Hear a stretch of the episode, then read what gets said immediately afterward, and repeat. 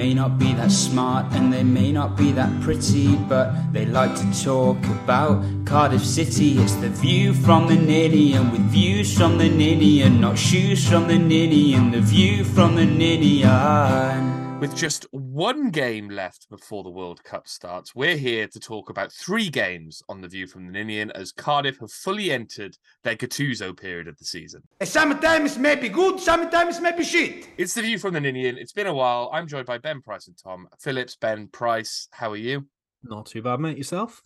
Very good, thank you. Gutted I didn't make the Wales squad, but um, that's life, There's isn't al- it? Tom- There's always next time, mate. There's always next time. Tom, how are you? Very, very well, thank you. Um, I didn't think you'd make the Wales squad, but were you disappointed as well? Uh, yeah, I was disappointed. Um, you know, I haven't played football in ten years. I did. I didn't think that would count against me, but it has apparently. No loyalty shown from Page. Well, I don't think not playing football for 10 years counts against any of the Cardiff City players at the moment. So let's dive quickly into um, Cardiff City based shenanigans. Uh, three games to cover off. We'll be as quick as we can on them because I don't think two of them we really want to relive. But it's been a while, Ben. So we'll go all the way back to Watford.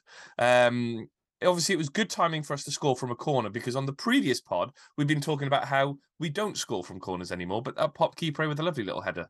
I'm starting to think they play this podcast like before training or something because whatever we say, they then do the opposite. When I Mm. slagged off on Conco and he turned into prime sort of Roberto Carlos for a week, a few weeks ago. Now this, I'm starting to think we're we're really the driving factor behind Cardiff City doing well. So take from that what you will. Um, but then they lost Tom. So um, then maybe they don't listen to us. Well, I think we need to slag off more people. No, I think I think we Plenty played that to quite well. come, mate. That's true. I think we played quite well. Um, I think it's frustrating that both their goals come from set pieces. And I thought we defended set pieces well until that point. I remember sitting there thinking we're doing all right here, and then it just kind of crumbled a little bit. And it was the problem is when you give a team that many set pieces and that many crosses into the box, you're going to be undone eventually, aren't you? And I think, you know, it was disappointing. Watford are clearly a very, very good team with some really decent players. So, uh, you know, it's a dis- it's disappointing losing at home, but you know, it's kind of half expected. Uh, one of the players you had slagged off recently or previously, Ben, was Philogene, um, and he put in a, a run for the ages against Watford, didn't he? That uh, Jinkin run through the middle where he just put it wide. That would have been probably the best goal ever seen at the CCS. Yeah, they, if he had scored that goal of the season's well and truly wrapped up. Um, yeah, he's been fantastic uh, the last few games he's played.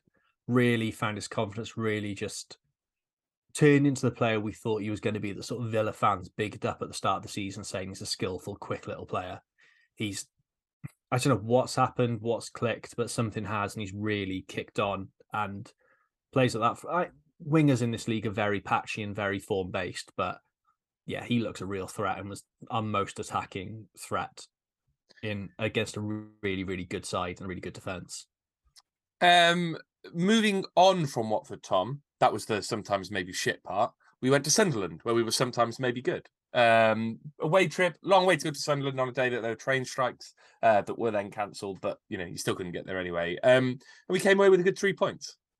It's unbelievable three points. You know, Th- those are the types of games that you know propel you from mid-table to like pushing on the playoffs if you're consistent enough in your own backyard. You know, to get a- a win at Sunderland is huge, and you know we'll we'll come on to the Hull one. You know, if you build on that, you're suddenly flying up the table. And you know, I I didn't expect us to win up there. I would have taken a draw before we started for sure, and I thought it was a really really strong performance from us. I know Sunderland were poor the fans on Twitter were going a bit wild about it, but you know, it's a really, really solid three points from us there on the road. And Ben, it, uh, for all all the the best will in the world, it could have been a bigger result, couldn't it? Um, we'll should start be. with we'll start with Apache winger um, Ojo. Um, he had a very early chance that I'm not quite sure why he checked back and tried to do what he did when he should have just put it in. He just doesn't seem on it, does he? He doesn't seem with it at all. Um, just behind every game, he's just Yeah. miles away from where he needs to be.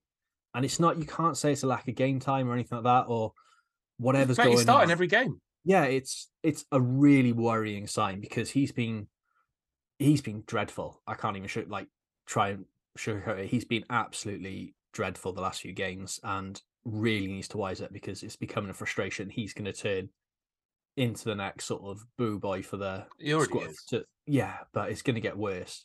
At the moment, I'd say louder. Yeah, at the moment, I don't know if they will the attendances that are there.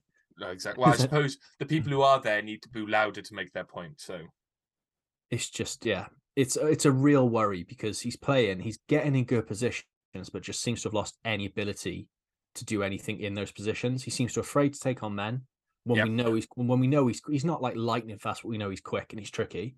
He won't. He doesn't seem to want to do that. He can't get a shot out from him, and his first touch at the moment is absolutely horrific. It's worse than mine, and that's saying something. yours is really bad.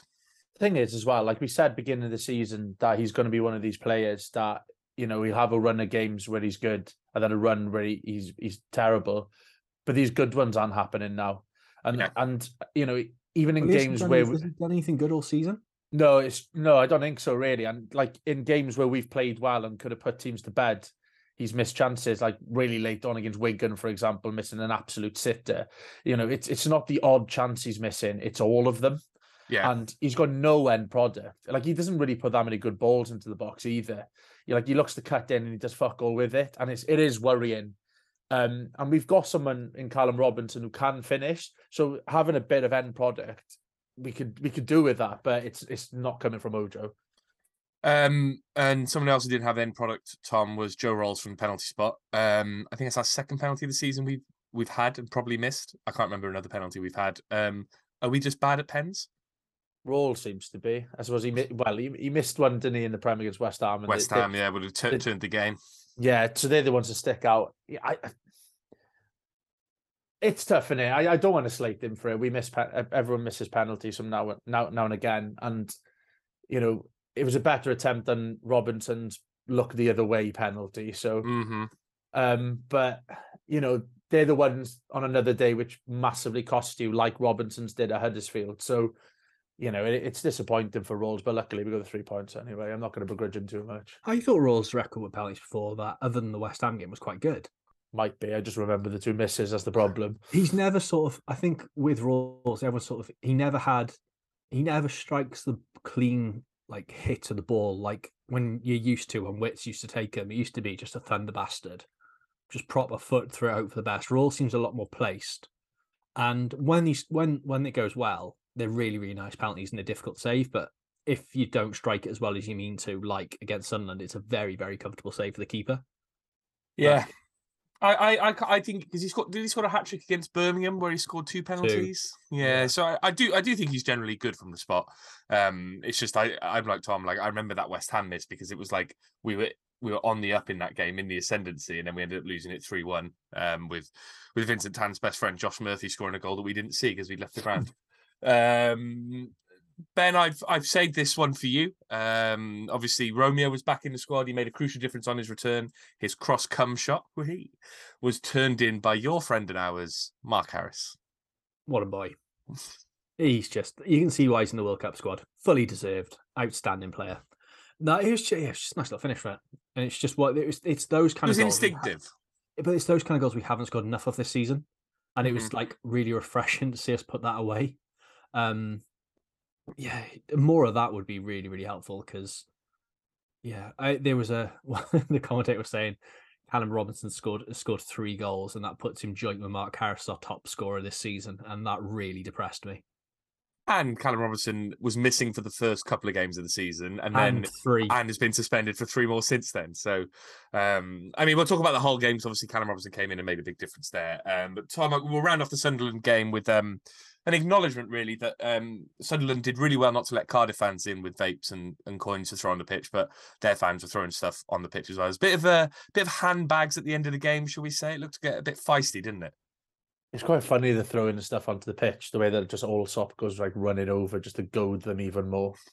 I, I do respect that. I'm still not convinced of him as a keeper, but as a wind-up merchant, I've got a lot of time for him. But you know, Sunderland is one of those aggy places, isn't it? Like they've got a track record of being a bit feisty up there, so I'm Yeah. not surprised. Yeah, it fans wa- are I- good mind, and they they forty thousand there, and they made a them, can you, in lot that of regard? noise. A lot of noise. It was Yeah, yeah, it's an They, impressive. but, sort of but, but they always seem to fill the ground, or you know, fill it quite, you know, to, to, to I mean, 40,000 in the championship is incredible, really, but they always seem to get big crowds no matter what. Even in League One, they were, when they were struggling, they were still sort of getting 20, 25,000, I think, in their stadium. And I, I guess that's because there's probably not much else to do in Sunderland apart from go to Newcastle, but um, that's, we dig in at the end there. Um, and talking about other shitholes, let's talk about Hull. Um, um, Ben, can I ask what the fuck happened? I'm still not sure. I sort of was celebrating us being 12th and top half in the league. And by the time I'd stopped gloating with that, we hadn't conceded one, we conceded two, and we're down in 18th. Yeah. it just fucking came out of nowhere. Um, yeah, it's just it's a worrying trend that when you when they're, they're that easy of goals, it's a massive, massive concern. Yeah, and and Tom, it was a really topsy turvy affair, wasn't it? I think to, to Ben's point, we were jumping up and down the league, but everything seemed to happen in small patches. I'd I, would i would be paying attention, knowing we'd we'd be two one up as Ben said, and then all of a sudden we're three two down. It was just everything happened in just quick patches of action. Yeah, because I was sat sat here waiting for a, a Virgin med- media engineer because my Wi-Fi was down, and then flash score kicked in, and suddenly we conceded two goals, and I was Yeah. like, "What the, has just happened here?" But it just sums up our season, doesn't it? Like we just have bursts of good play and bursts of horrific play. sometimes lot- maybe good, sometimes maybe shit. yeah, and then a lot of nothing in between. It was such a strange game, but like we really don't help ourselves. Like the amount of mistakes we've made this year, like that just have cost us goals at key moments is just baffling. Just switching off and like just it's not like people are scoring worldies against us. We're just leaving acres and acres of space. Well, and it was just the same again. Well, that's it. I mean, Ben, I got here. I, I thought the cross for the first goal was a really nice cross from their whole from the whole. I think it was um I think it was Giles maybe on the left. I, ca- I was watching the highlights again today and I didn't catch his name. A lovely swinging cross, but it just cut into that space. He had so much time to put the cross in, and then our defender just let it go across in front of him, bounce across another one, and Allsop was caught out. I mean, great cross, but better defending deals with that goal, doesn't it? Yeah, I think uh, I, no one knew who they were picking up. They looked a bit lost there. It was really unorganized, and sort of. And Konku seems lot seemed to have lost his man. Nelson's trying to pick up two. NG's then spare. It's just a really easy finish, and it's just, it's it's a worrying trend. Sort of, we lose a player like Kipré, who's been probably been our best player this season. Yeah. Looking at sort of it, but for him to drop out and us to fall apart like that so easy is a it's just it's strange. It's not even like it's easy work out. It's basic stuff that seems to go missing very, very commonly with us at the moment.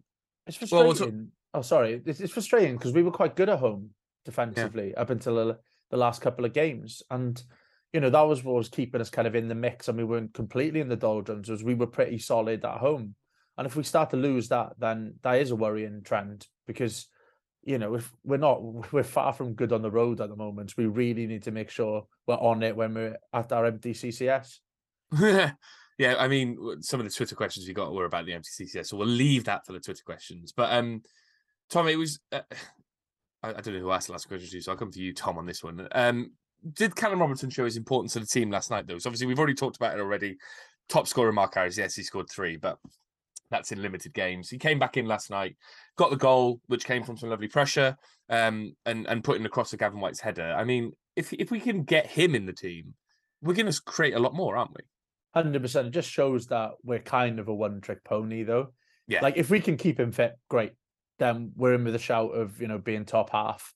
If he gets a long-term injury Or another suspension. or another suspension, I did enjoy his celebration of saying like I what was it? Saying I'm back. He did the Yeah. whole Kenza Horde, didn't he? Yeah, exactly. So we expect him not to score another goal this season. but it, yeah, he's he's vital for us. You know, like you said, he's created a goal, scored a goal there, and you know, if you're managing to make Gavin Whyte look good, you're doing something well. And that's another one for Ben Price. He said he's going to sacrifice him in the last pod. If when someone asked if you could sacrifice any player in our squad, I think sacrifice you said, Gavin I Whyte. think you said Gavin Whyte, didn't you? Yeah, I did. And to be look, no one on this planet saw Gavin Whyte popping up at the back post with a diving header to a score. good header. It was a It's a lovely really header. good header. Um, yeah, I mean, so- all the time in the world. yeah, but still, he took it away. Like just Gavin, it's his first. Compa- I think it's his first competitive goal for the club as well. I think so. I don't think he scored in that first. I mean, he missed that sitter at Swansea. That's all I remember him doing in his first year. Yeah, it's Um, yeah, I did. Yeah, it bit me on the arse a bit to be honest. But then the commentators suggested sacrificing Rinomhota at one stage yesterday. So when doesn't a comment bite you on the, the arse, Ben? I mean, Mark Harris It always happens a a running joke. You get a lot of criticism for your barbecue sauce on a kebab. Um, I don't know. Is there anything you want to say about food this week that might get you in trouble? Do you hate soup? I could take or leave soup. It's it's okay.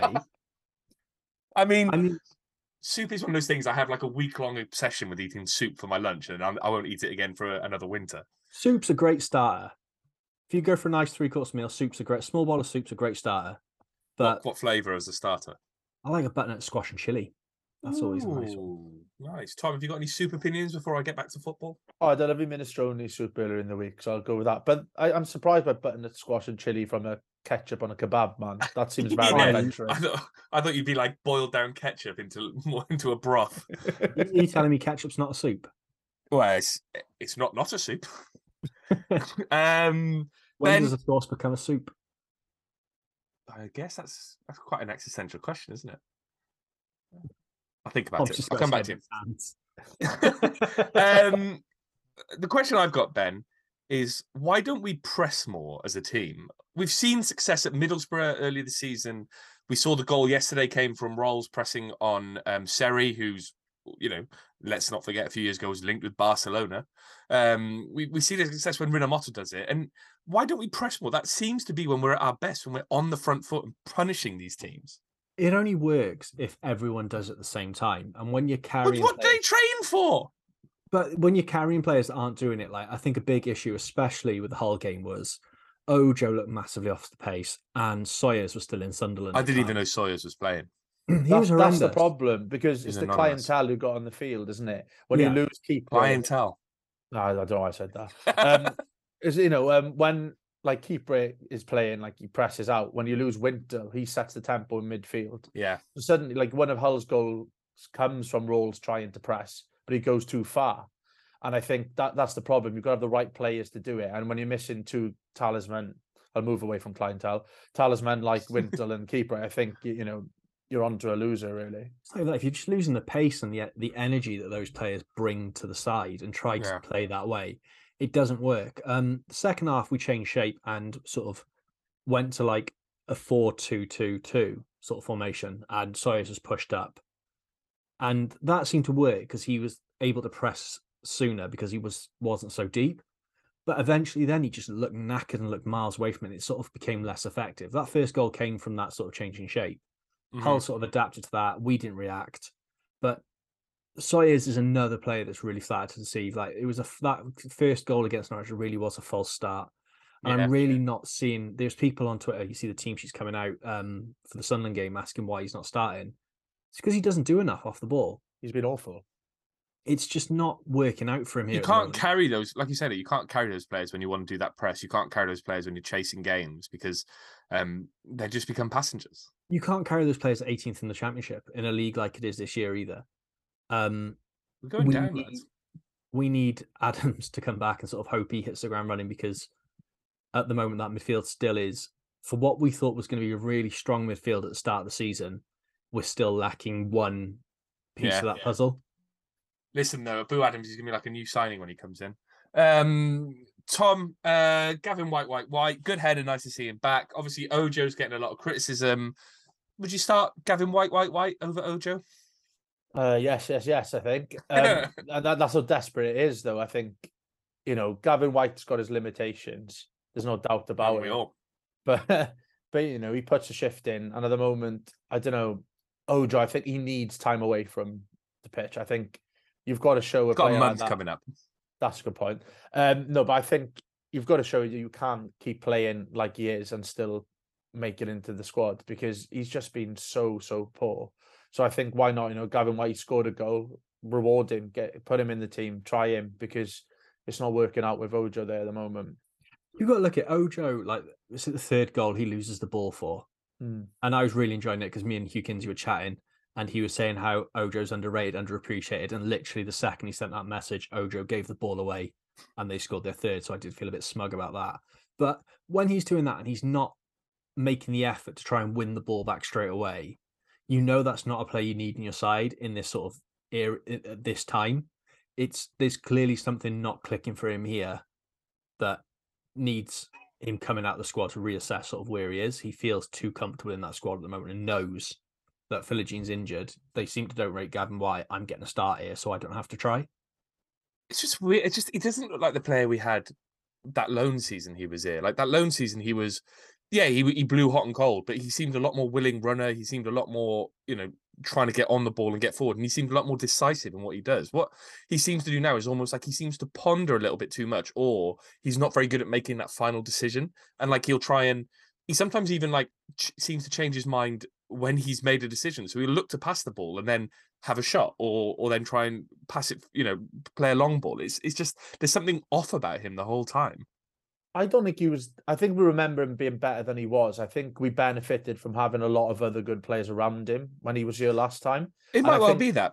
I think, and I think we haven't quite got as many kind of focal points in our team. So we're looking upon him to provide a lot more than I, th- I actually think he's capable of.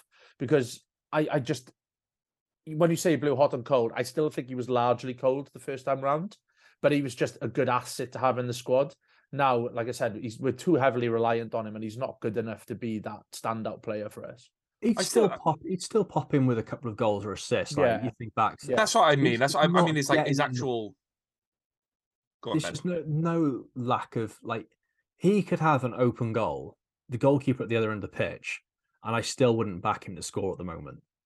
I'm gonna He's have a so look. indecisive. I feel like he's just going to cross the ball instead and fuck that up as well. It's he's just massively away from where he needs to be. It's just because when he was when he was here last time, he played 40 games, but he got five goals and seven assists. So that was in 40 games. This year, I think has he scored yet? Has he made an assist? he hasn't done anything. He hasn't done. He's got anything. what? He's got one goal so far One this year in 20 yeah. games. So his his goals are, are down.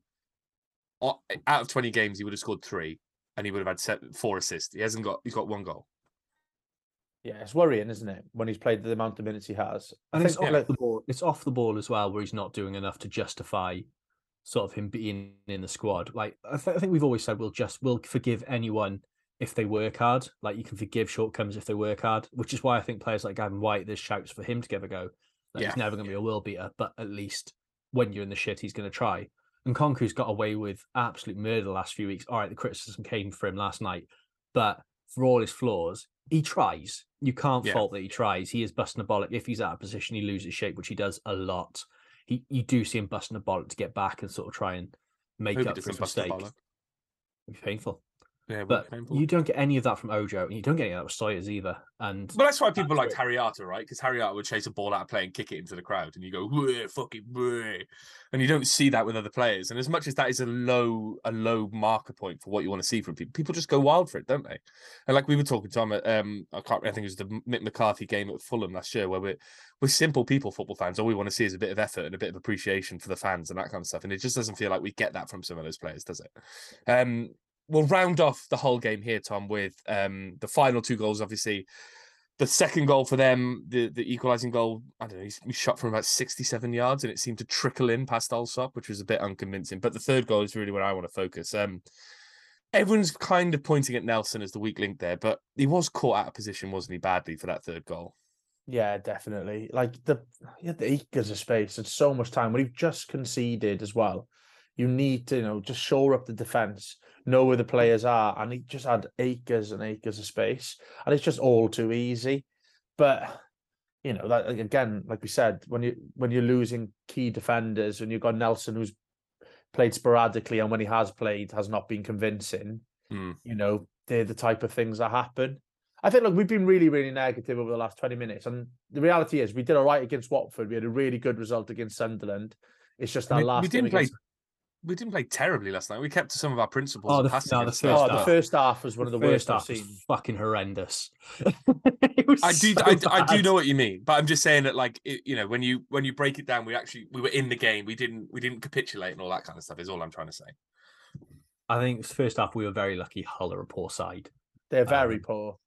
Yeah, I think that's the one worrying thing about that game last night is a team that have been completely terrible all year and are a bit of a basket case, uh, allowed to score three against us. And you know that is the only time this year at home where we've been that poor defensively. So ho- let's hope it's just a, a blip.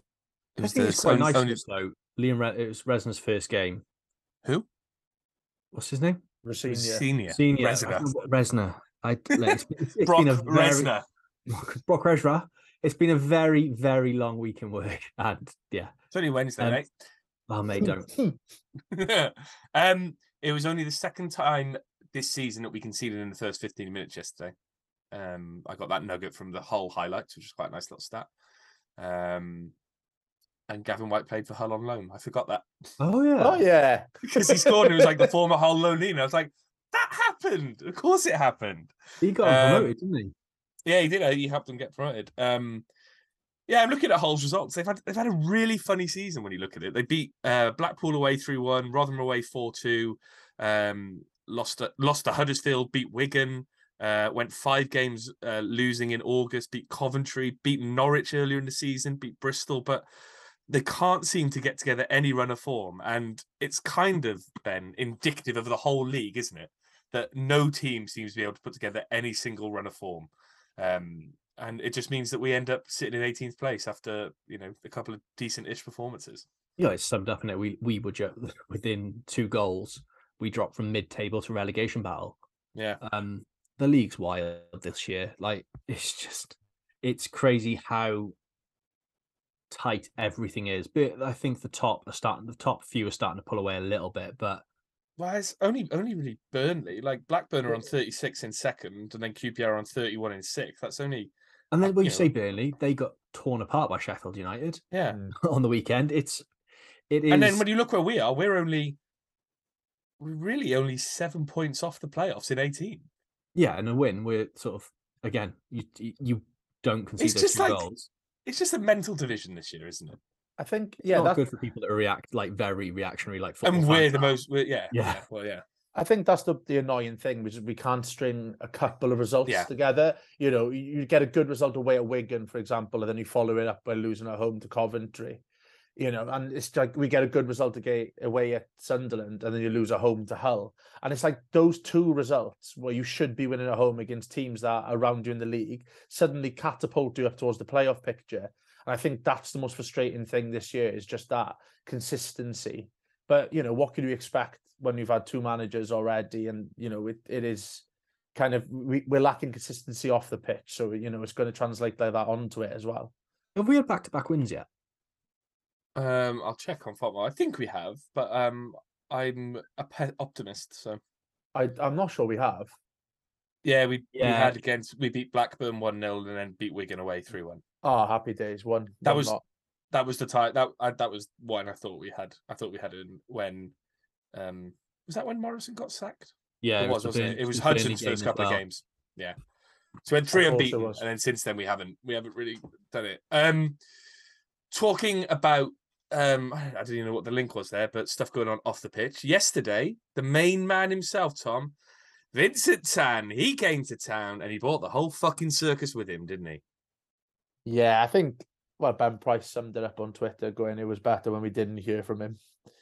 Um, like oh god, So it is he- an absolute shambles, isn't it? Yeah, go on, Ben. for, for everyone who hasn't been paying attention, um, he he had an audience with Wales Online, um, where he just kind of rattled off a list of grievances, shall we say? Um, he basically moaned about how a large part of my wealth has gone to Cardiff. All my family members want to sell me ASAP. What do I tell him in response? That when the time is right, we will, but the time is not right yet. I believe we can make this work. I can get some of the money back. He wants to take us back to the Premier League. He believes in Mark Hudson. He moaned about some former managers and the transfer dealings. Um, and he also said, which is one of my favourite quotes, and we'll talk about this, Ben, to the guys who want Tan out or say Dalman out or Ken Choo out, if they are so smart, maybe they should plough in their own money or ask a rich Welshman, probably a billionaire, to buy this club and take him to the Premier League. Ben, do you know any Welsh billionaires?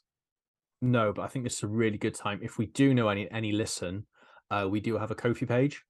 I, I did. I did tweet about that. You can find it on Twitter. Going to take this time to make a, an urgent appeal to Michael Moritz. Um, he's a Welsh billionaire venture capitalist. Uh, he was one of the first founders of Google, I believe. Um, he's invested in a lot of cool things. He is a billionaire. I'm looking at his Wikipedia page now. Um, lives in California though, so I don't know if you'd want to come back to Cardiff. Um, There's a Cardiff if- in California, in there. Yeah, Cardiff Cardiff by the Sea. sea. Um, but I just think if we want a Welsh billionaire, he's the right option. But um, Ben, uh, you were quite angry about this in- interview. It's just, I'm, I was angry. Then I just got bored. It's the same shit from Tan, is it? Yeah. It's it was very paint by numbers. If I was good at video editing, I'd do a sort of now that's what I call a Vincent Tan interview, with such hits as Malky Mackay spunked nine million quid against Cornelia on Cornelius. Um, did enjoy the new the, the new song that he's included of Josh Murphy was a waste of money. Nice change, bit of freshening up. Fair play to him there. I'm surprised he even knew who Josh Murphy was. He didn't really, you know, considering he doesn't really come and watch games anymore.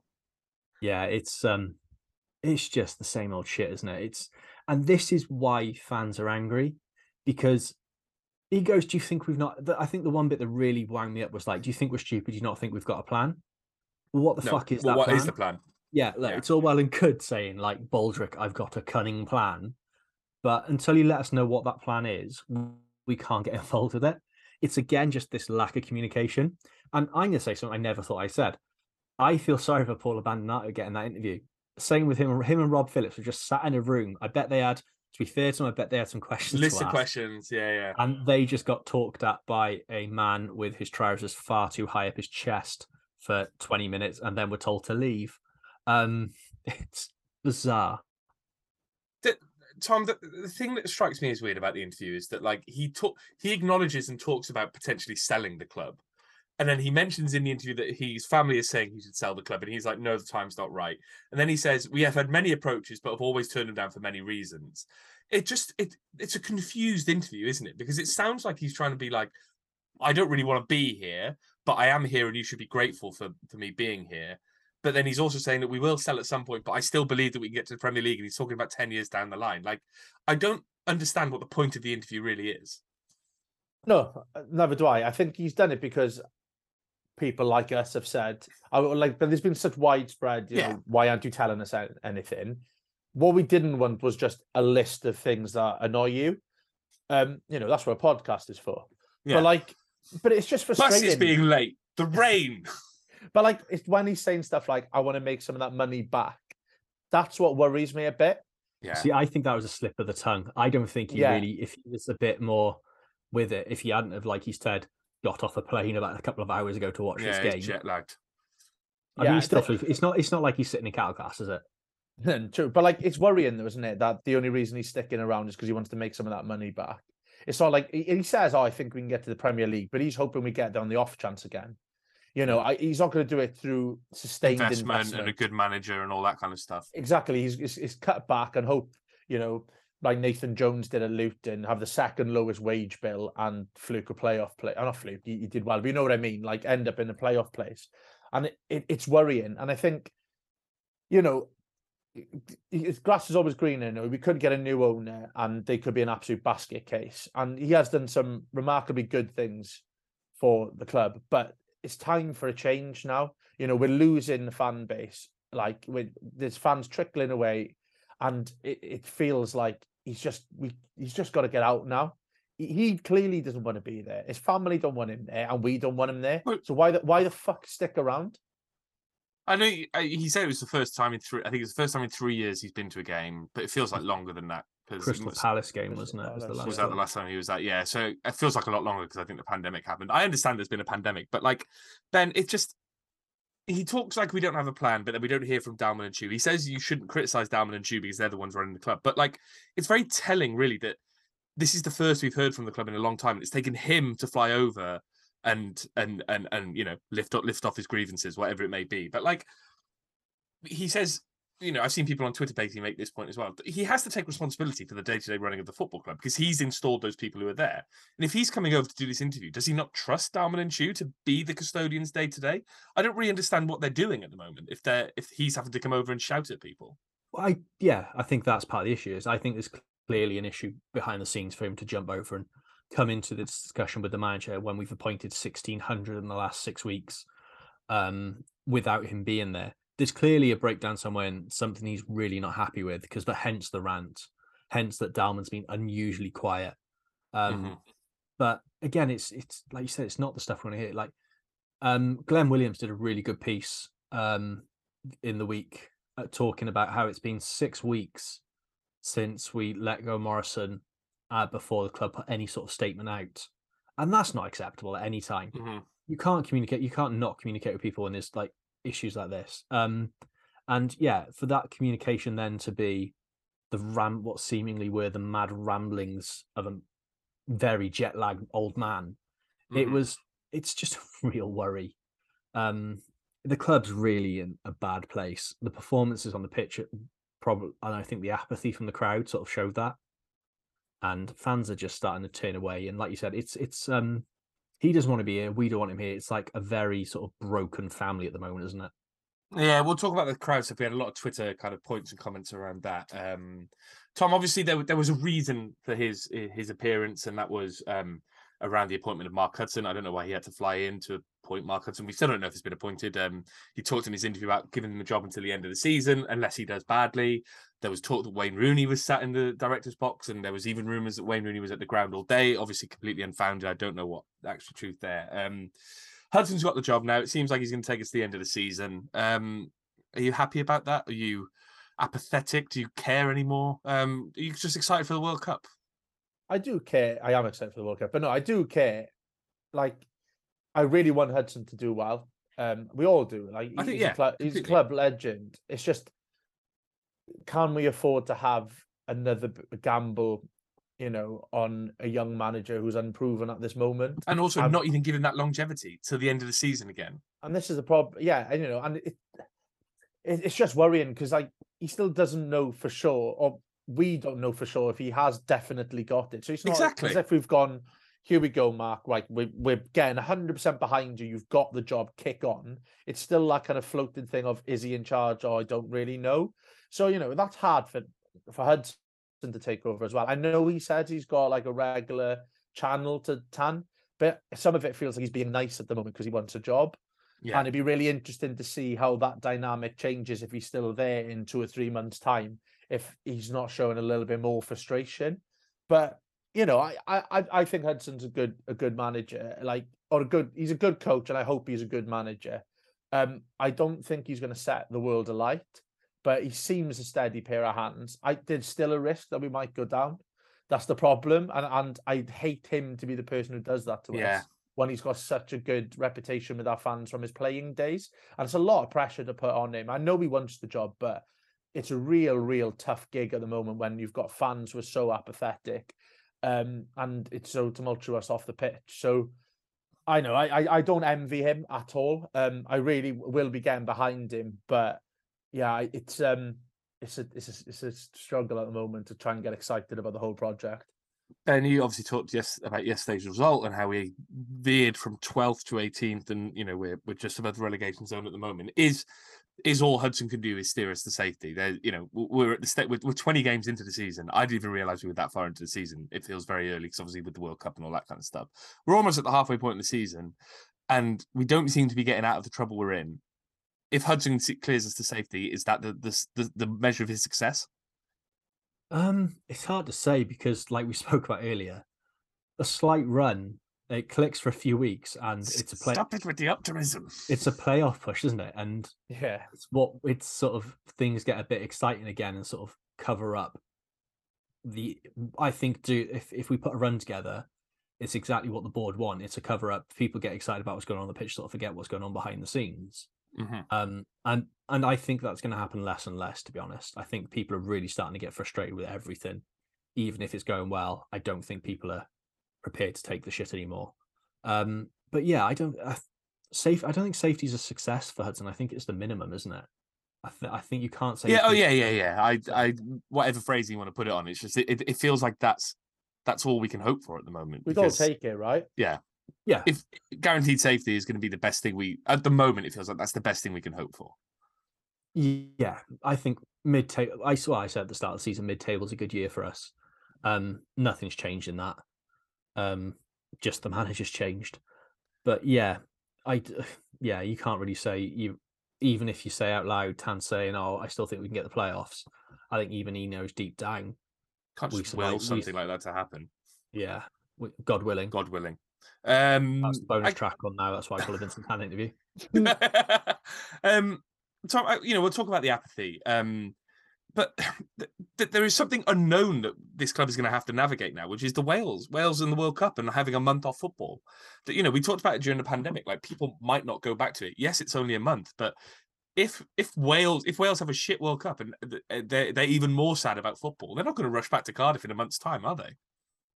No, probably not. I, I, I don't know. It, it- it's really hard to judge. It could go both right? ways, though. It could go both ways, and I think that's where the club have got to be kind of savvy Yeah. and I either ride the coattails of success if it happens in the World Cup and say, look, football continues now with us, come, Yeah. you know, and get involved, um, or you know, use it as an escape from a disappointing campaign from Wales. There's there's ways that the club. There's other ways to be disappointed. Come to It- Cardiff. Yeah, why not? it's the Let's go same stadium. yeah. You thought the World Cup was shit? Watch this. no, but I think you know it's not all doom and gloom. Like like you said, like it's so close in the league at the moment, and the, club, you know, you can take advantage of this rest period now. You know, play out some of the hits on the social media, get people happy, and I think like it's th- there is a chance for the club to kind of use this as a break, a welcome break, where people forget about the club for a bit and forget how miserable it's been, and I th- and then kick on in the new year then because you know, it has been so apathetic around the place, and we haven't exactly contributed to making a more positive place either. But um, but no, I I think the no one listens to us anyway. I think the break, um, I think the break might help the club uh, rather than hinder. Is my long the short answer I should have given. Yeah, you should have. bet. You just waffled on then. Go on, Ben. the club are lucky in a way. I was just looking at the fixtures in December. If things go well and there's a bit of hype around football, people want to get into it. You've got a Boxing Day fixture against QPR at home.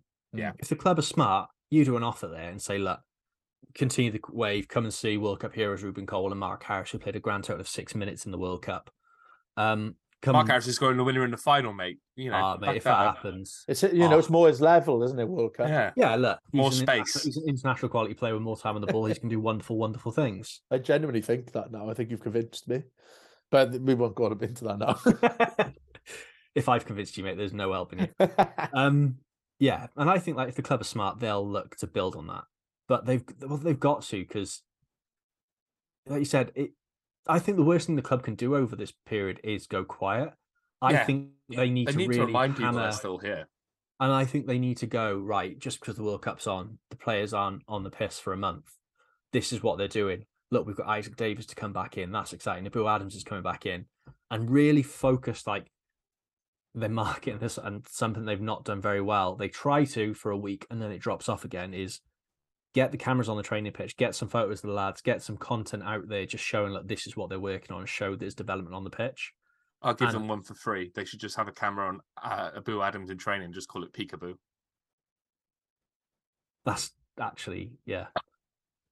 Genius. It's genius, guys. Genius. Um, sorry to cut you off, Ben, while you're making a serious point, but um, I had some frivolity that I wanted to share. Um, prediction time, Ben. How long does Mark Hudson stay in the job, and when do we see Vincent Tan next? Uh, we'll see Vincent Tan next. When he sacks Mark Hudson. No, I reckon. Uh, has, has he gone back yet, or will he be here for the Sheffield United game? Do you reckon? I think And he he- went back. He's Oh, talking, he? he's talking I- flying in for the game, basically. Then we we're not going to see him for the rest of the season. Um, So, and, and Hudson. Hudson, I think I want him to last the season at least. I love the bloke. He's one of my favourite City players of all time. But will he? Speaking to him, he was a lovely, lovely bloke. I want him to, but I don't think he will. I don't trust. Well, the board clearly don't have the trust in, or like the patience in managers at the moment because going off part of the interview from Tan, it was purely results based. He's saying it's purely results based that why they got rid of Steve Morison. Whether that's true or not, we'll never know. But yeah, I agree. But that's what he's saying. And if that's the case, he's clearly not got much patience because what I think it was a week after a good performance at Middlesbrough. Um, yeah, so again, another reason if I'm Hudson, I'm thinking "Ah, I might just stay as a coach. And Tom, your predictions for the same questions, please. Uh, yeah, I think it's the last we'll see of Tan this season, and I think Hudson will last till the end of the season. We'll finish around 18th. We'll stay up, and then we'll get someone else in. Lovely stuff. Uh, right, moving on to the Twitter questions. Let me see what we've got here. Uh, K49745 says Cardiff City is just like a dodgy Friday night kebab, will ruin your weekend. Um, you went back about ketchup and barbecue sauce, Ben. Well done. Good, consistent brand from you. Um, Diff MJ, league games feel like cup games now, dead atmosphere, honking choices of music. Why did we have the Norwich goal song at one point and no real optimism around the place? Um, it's a problem, isn't it, Tom? That the ground is emptying. Oh, I mean, there are many questions along this point, but we also seem to have no identity around our, our music anymore. We used to have Men of Harlech, Hey Jude, you know, the songs that you could rely on. Now it seems to be potluck whether we get them or not. Yeah, it, it's strange, isn't it? Like we are hoping for the hits, you know. You want the, the songs you recognise you can chant to, but we don't seem to have them anymore. And I think that point about the it feeling like a cup game is, you know, that that's part of the problem. Yeah. Is that cup games were that bad in the first place? You know, for a lot of clubs, cup games are a bit of an escape. You get excited behind it, you go to the ground. As we get we get less people for cup games than we do preseason friendlies, which is absolutely bonkers. And if if our league, uh, attendances are going to follow that, then we're in trouble. But yeah, I think we're just lacking atmosphere across the board. And I don't know whether that's like, do we have to take some responsibility as fans to try and get it going? I perhaps we do, right? Because we're not going to get any leadership from the club. So Mhm. perhaps it's time for us to take it upon ourselves and create that atmosphere and you know turn the kind of negativity into a, an opportunity to shape it how we want to shape it. Is that what we're just- doing? we failed it so far, haven't we? Go on, Ben. I think it's a case of this is another example where the club need to work with the fans. Yeah. We all know we all know it's the issue. Now's the time for the club to go, look, well, hands up, it's not been good enough. And it's a good way to build bridges and sort of get things going. But I think those higher ups are too stubborn to do that. And it's not going to happen. It's going to have to come from us because it's not going to come from them. I think is the main thing. Going away from Tan's interview is that's basically what he said, isn't it? Yeah. Find, find, find someone richer than me. You can buy the club. And if you think you can do a better job, crack on. Um, And the, the Ko-fi details for anyone listening, ko-fi.com forward slash VFT Ninian. We are saving up to buy the club. We're a long way off. Um, I think we've got about 300 quid in the PayPal at the moment for View from the Ninian. Um, we'd probably need at least 500 to make it go at buying the club. So um, a few more donations will be much appreciated. Um, Alid Blake, there are at least five players last night who shouldn't be anywhere near the first team. Felt for Joe Ralls, who put in a massive effort, only for all that to be undone by colleagues who barely ran five yards all match. Club is in a five year drift, all feels so hopeless. Following on from that, I assume three of those five players from you and Barber were Ojo, Sawyers, and Nkounkou because they were shocking last night. Played well for a spell, then terrible defending threw it all away. Just hope it means Tan put his hands in his pocket in January. On a positive note, Sunderland was a great trip. Uh, Gareth Dunning, as bad as we had been first half, then two and up in control. Third was coming, then we implode. Two crazy minutes. Losing the ball is acceptable. Not chasing the ball isn't acceptable. As for the off-field politics, leave you to it. Neil's still a liability. Keep praying now irreplaceable. John Williams, or our owner, or blah blah blah. No plan going forward. Whole goals like Groundhog Day. Managers pick suspect. Colwill never on the right. Night of negatives for me. Think at least four players shouldn't be given the shirt again. Frustrated.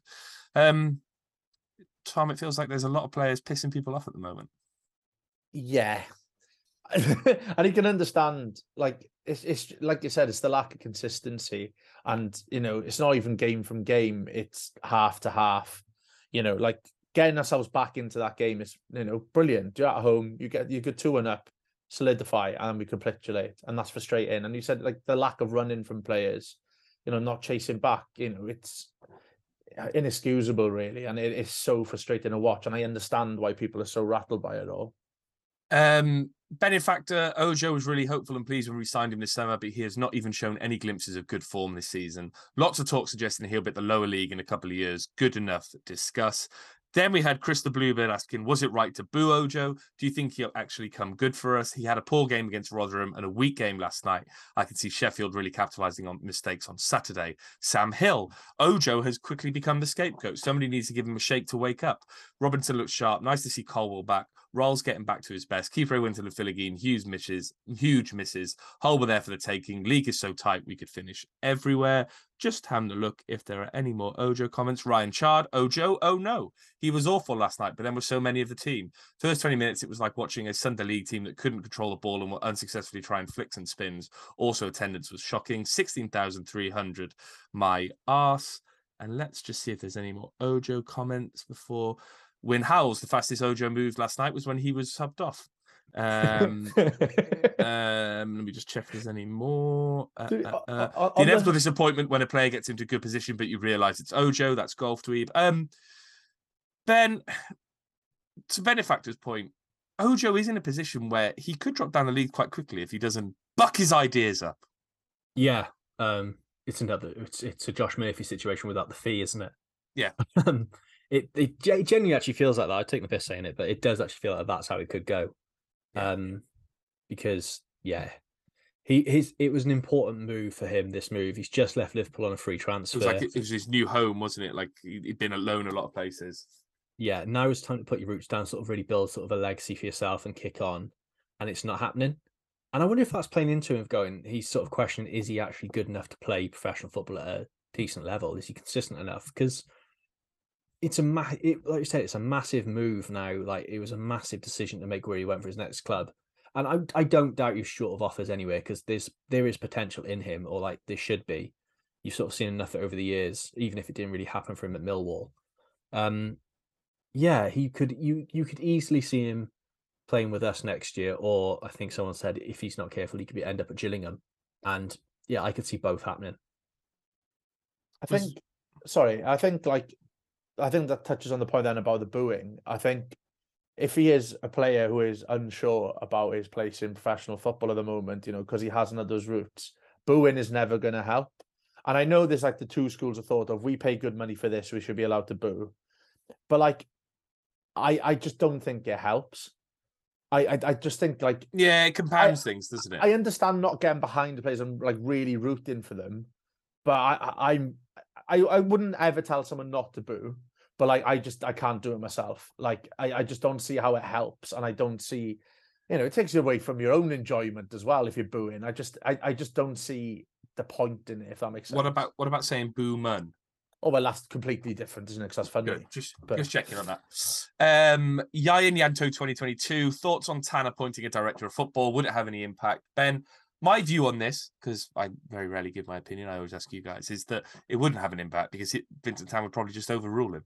Yeah, I completely agree. That's the issue that lies there, isn't it? Tan thinks he knows a hell of a lot more fo- about football than, than than he does. I mean, if he truly knew a lot about football, he'd start a podcast and talk about it from his uh, spare room. I bet he's got That'd be so- loads of spare rooms. Um, Josh, Bagan and Whyte to come in along with the suspended boys. Much prefer to develop Bagan and use Niels as a backup option on the wing off the bench. Sawyers hasn't looked amazing all year, but looks like he's fully given up since Morison went. Same for Ojo. Um, it's an interesting point, Tom, isn't it, about Bagan? Because he does seem to have dropped out altogether and he did have good moments last year. But it, part of me thinks that we've probably signed a deal where we have to play in Nkounkou every game because that's why he came on loan to us. Wouldn't, be surprised.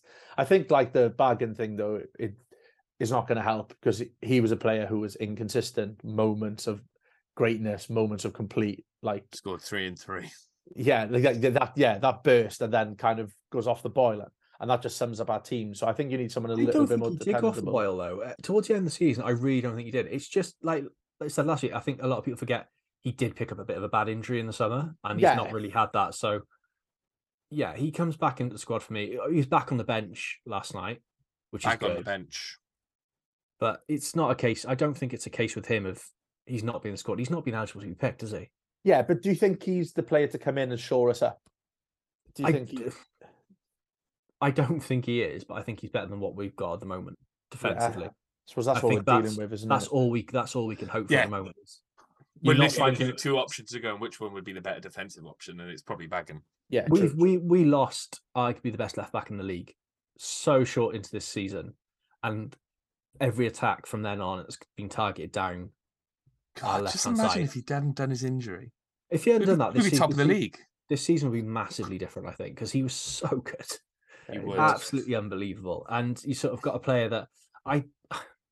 I think if a player, a player like Nkounkou, if he didn't come to us, he'd have been in League One on loan and done all right. But he's he's really highly rated apparently in Nkounkou. When we signed him, there was talk that he was other Premier League teams were looking at him. Yeah, it was. A, yeah, it was. A, uh, it was a massive like signing for us at the time. Yeah, I'm not seeing Not it. a I don't coup, think a I, coup. I don't know how true that is and how much that would have been agent talking the club trying to big him up. It, it it reminds me of the time was it who was Scott Malone linked with when he signed for us? Was it Dortmund? Oh, Yeah. something like that. Like Mick McCarthy going to Celtic. Um, Simon Hiscox. I know everyone who plays any sport can have a bad day, but City players seem to do it regularly and more worryingly, collectively. You have to wonder why they how can't how they can't convert how great everyone is in training onto the match pitch. Um, Gareth Jones playing with the midfield of Rhino, Ralls, and Sawyers and hoping the fact they will create anything in the final third is fantasy land. Add that to the fact that Ojo and Sawyers are basically passengers means we're relying on Robinson and O'Dowda for any spark to create a goal. Craig Parfit Parry, what came first? Chicken or the edge? Probably best chicken or the egg. Probably best to think about that than our club. Pete Davis, how many players of championship standard do we actually have? Tom, how many players of championship standard do we actually have? Well, so Mark Harris is prime quality, so he's out. No, Yeah. international quality. Sorry. Out anyway. I don't know. I think we've got plenty of players who are championship quality.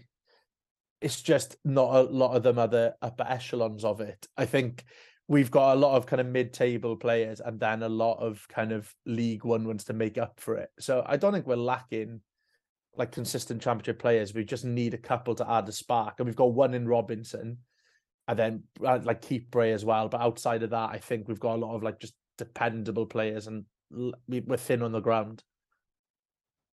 Alex, would you move the away end to the Canton end uh, next to the Canton end for more atmosphere, Ben? It wouldn't make a difference at the moment. It wouldn't make a blind bit of difference. The, the stadium's too big for us at the moment. You can put the Yeah. away fans in the Canton end itself with the fans, and especially like the atten- the amount Hull brought down. I'm not slagging Hull fans off for that because it's It's a long long way on a Tuesday. Yeah. Nine hours, I think it was. and like they they're all pedaling like they've all got Flintstone style cars as well up there, so it's not easy for them. But yeah, I don't think that's I don't think that's the issue. That's not going to make any difference. All it's going to do is increase police bills that are going to get passed on to the fans.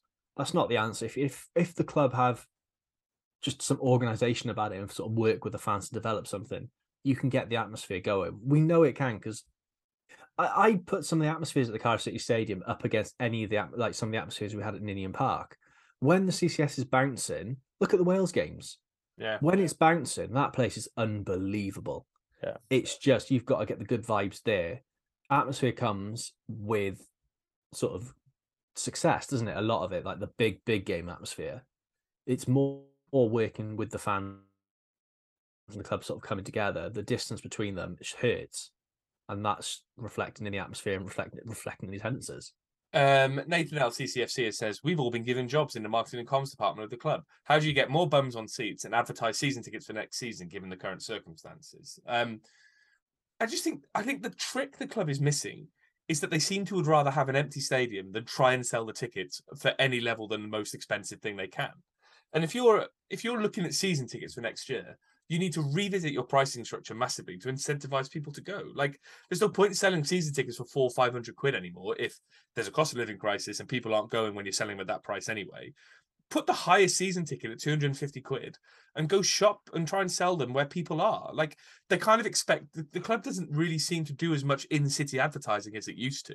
It doesn't seem to go searching for people anymore. It seems to expect people to come to them and go, Oh, this is brilliant, we'll stay forever. Like go to schools, do that community outreach stuff, give people free tickets, just get people into the ground. And if they like the product, they'll stay. But at the moment, they just don't seem to care about getting people in the ground. I completely Yeah. agree with that. I Yeah. think that's actually nail on the head.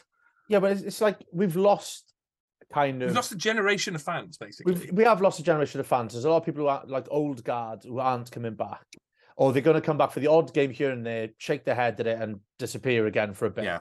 We've got a hugely diverse city. We've got f- fans as far as Carmarthen with me, Brecon with Ben, like and everything in between. We've got a real wide range of fans spread across South Wales, and we need to go and get them.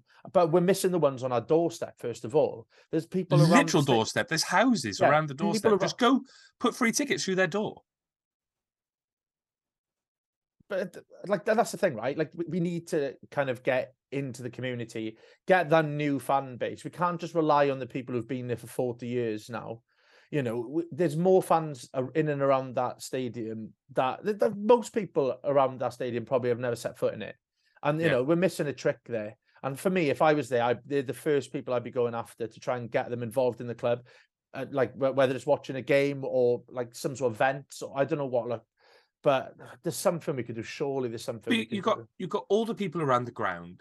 You've got you're a massive student city. So why aren't you Yeah. engaging more with the universities to get people who are in the city Man nine City months of the it. year. Yeah. Man City put their tickets on uni days and stuff like that. Like, and people laugh of it, laugh at it on Twitter, but they're You might, filling you their might turn him into a fan.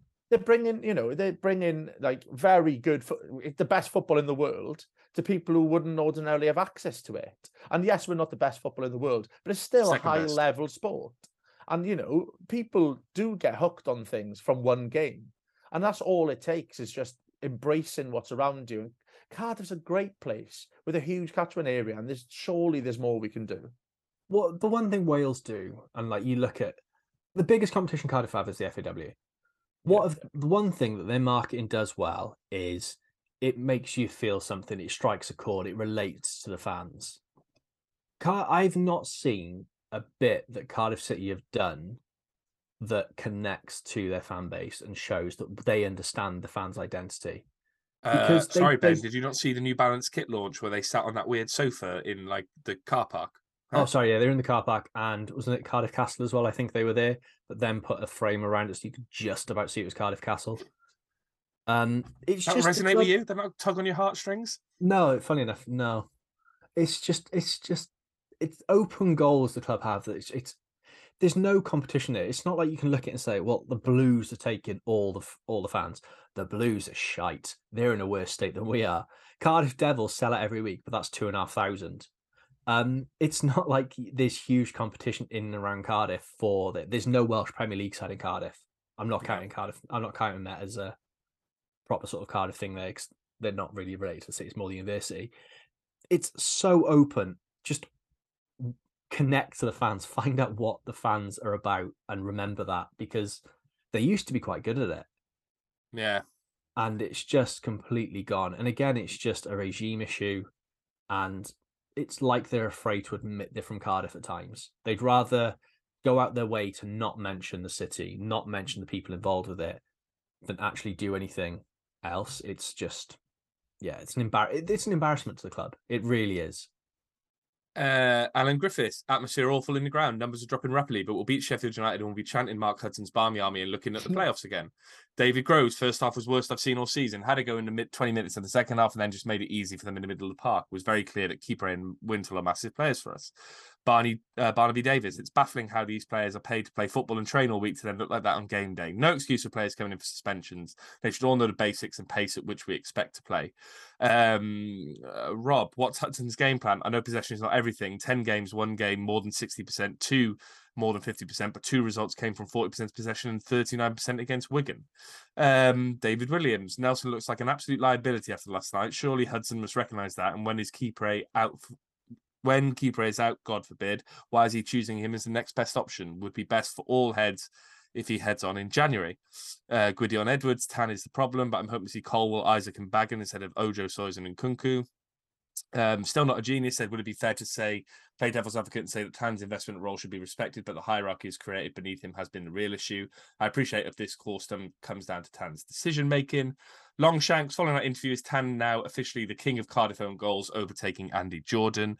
I think he got three and three, didn't he, Andy Jordan? Um, Sean Collins. Anyone fancy going to watch Newport? Bluebirds pass. Not sure what it was like there. Everyone else was sat at the CCS. But after conceding two quick goals versus Hull, there wasn't even any sense of anger, just apathy. Home games feeling more and more like it every week. Atmosphere around the club is shit. And the final one, Tom, Ben, if I can find it. If you had to pick five past or present City players to go on a night out with, have around for a party, who would you pick? I'm going to go first to give you guys some thinking time. Um, I would have Sean Morrison. I would have Jay Bothroyd. I would have Ross McCormack to drive us home. I would have um, um, James Collins, and I would have Victor Camarasa because he's handsome. Tom, Ben, who wants to go next? Go on, Ben, you go. Right, I'd go Joe Ledley, Sean Morrison, Peter Whittingham, Kevin McNaughton, and Roger Johnson. Oh, I forgot Kevin McNaughton. That is I think is Whitney and Roger Johnson. Fucking mayhem night out. Hmm, who would I pick? I, I, I'd go a different approach. I'd pick five players who I know very little about, just to get Oh. them get get to know them a bit more. You know, get your get your Miguel Dominguez's down there. Um, Your Solomon Tewos. Solomon That was Taylor- MasterChef. yeah, then, you know, guy and Ndumban and Sungu. Fancy yeah. he. Get him down there. Um, how many is that? Four? Yeah, one more. Oh, I think you need one character, though, don't you? Actually, no, go on. Another one. I'll have Simon Lapin. Why not? Spanish Prince. Everyone Uh, just sat there really quiet in the corner of the pub, just looking at their glasses for three hours straight. That'd be funny, though. But who knows it like um, Ross and Chan, uh, Ross in Friends, where it's like, what's a lager, what's a beer? and it's that's exactly what I'm picturing. Yeah, just, really, Uh, every now and uh, again. So yeah, so, um, fan, do you do you remember playing with? You don't. You don't remember playing with him? Oh, right. Um, yeah.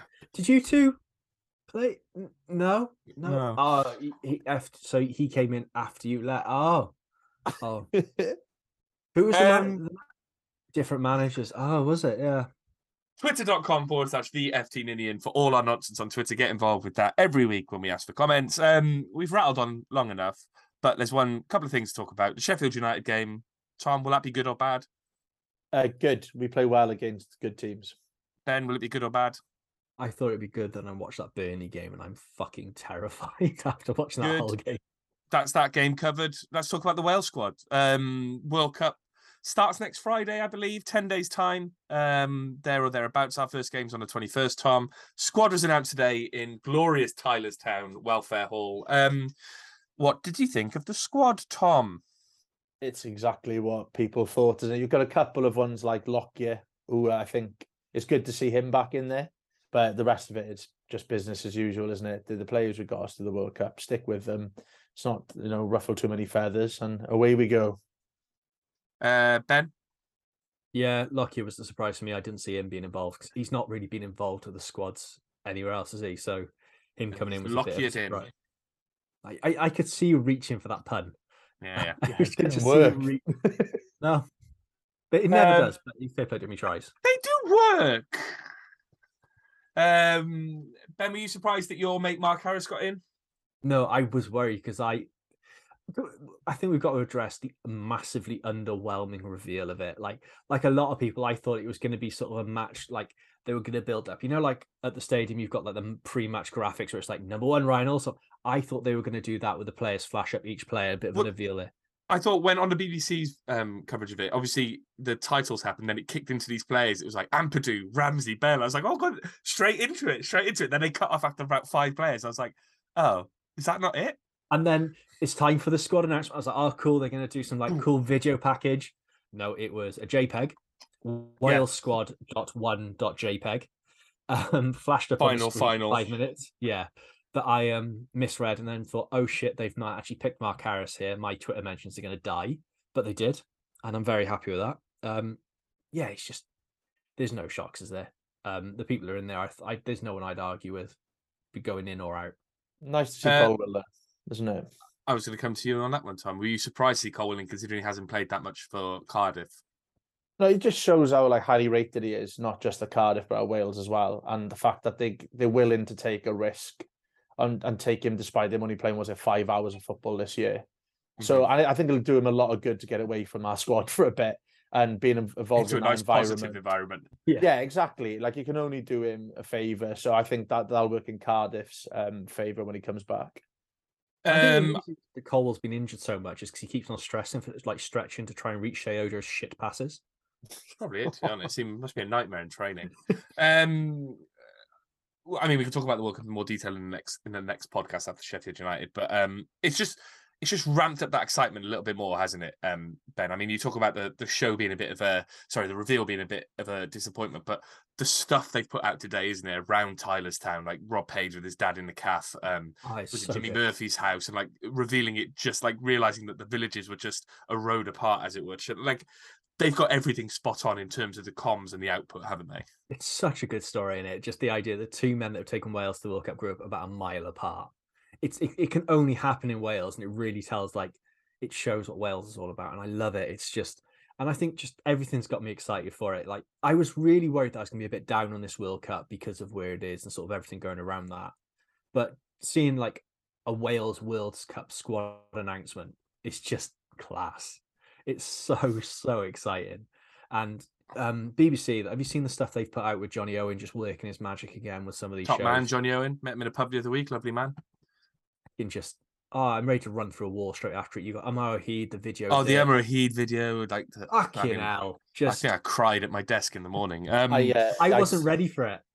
Yeah, I sat in a booth in work today and watched it on loop for 45 minutes. I um, just wasn't ready for just everything that's come with it, and just oh, I'm buzzing. It's, Well- it's, it is literally a dream come true for this stuff, and yeah, I just hope we all get to enjoy it. I, I don't care what happens. Wales are in a World Cup. It's it feels like Euro 2016 again in a bit, just because I'm not really asked what happens. We're just there.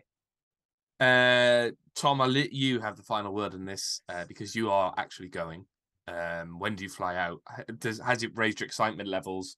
Um, and have you got your new bucket hat for the trip yet? I don't know. I was trying to think of something weird for the trip, but no, I'm, I'm I'm so excited for it. I've already started packing. Um, I know it, it does take a shine off of where it is, but at the end of the day, it's Wales at a World Cup, and you know if you're not going to get excited for this, you're not going to get excited for anything. So no, I'm absolutely buzzing for it. Um, and uh, yeah, I'm flying next. Was it week a week Friday? So it's very very close now. So How, No, I many, how long are you out there for? I'm there for the whole group stage. Class. So I'm I'm I'm extremely excited. well, yeah. I mean, I think it's it's a nice thing to look forward to, isn't it? As the Cardiff season winds into mediocrity, uh, maybe even worse than mediocrity. So, um, probably best to leave it there before we depress ourselves even more. So, um, thanks for listening to another episode of The View from the Ninian. If you want to get involved on Twitter, twitter.com forward slash VFT Ninian. If you'd like to give us money so we could try and buy the club, ko-fi.com forward slash VFT Ninian. Michael Moritz, if you're out there, a couple of million in that won't go amiss. Um, we can we can help you buy the club if you want. Uh, Tom, Ben, thanks for joining me once again, and I will speak to you after the Sheffield game. Bye bye.